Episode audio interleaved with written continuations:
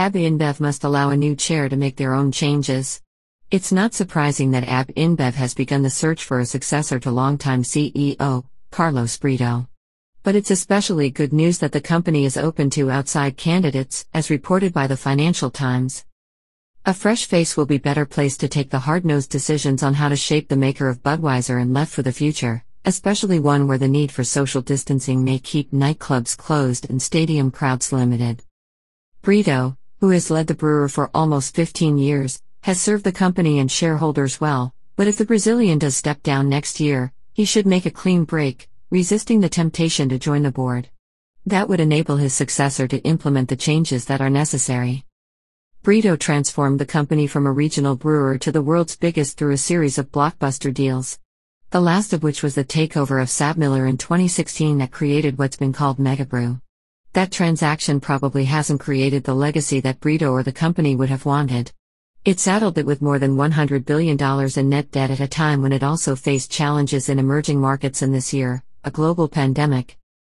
A management shakeup earlier this year set up the possibility for further changes. Fernando Tennenbaum replaced longtime finance director Felipe Dutra, and several other executives were elevated. Last year, Olivier Goudet was succeeded as chair by Marty Barrington, former CEO of tobacco company Altria Group one of AB InBev's biggest shareholders. Audacious deals probably won't be on the agenda for some time.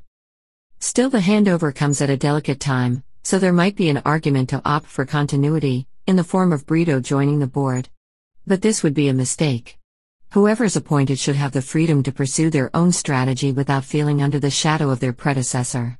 For now, the only internal candidate is Michel Doukeris, who leads the North American business, according to the FT report.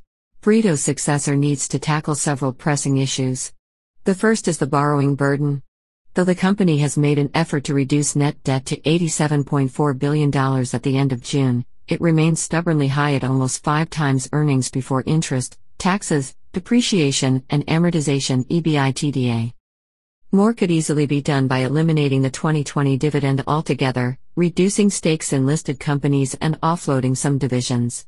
An external candidate might be more inclined to go further, perhaps exploring initial public offerings of some businesses, such as the African unit. There is also the $115 billion of goodwill on the balance sheet. More write downs can't be ruled out. Once the debt is more contained, the new CEO can achieve a better balance between revenue growth and pinching pennies. That might involve taking a short term hit to profits, which isn't a comfortable option when borrowings are high. As Duncan Fox, an analyst at Bloomberg Intelligence notes, AB InBev's operating margin is roughly double that of its rivals. Brito's departure would mark the end of an era of bold deals followed by equally brave cost cutting. But the world has changed, and his successor must mold Megabrew to the new reality. Bloomberg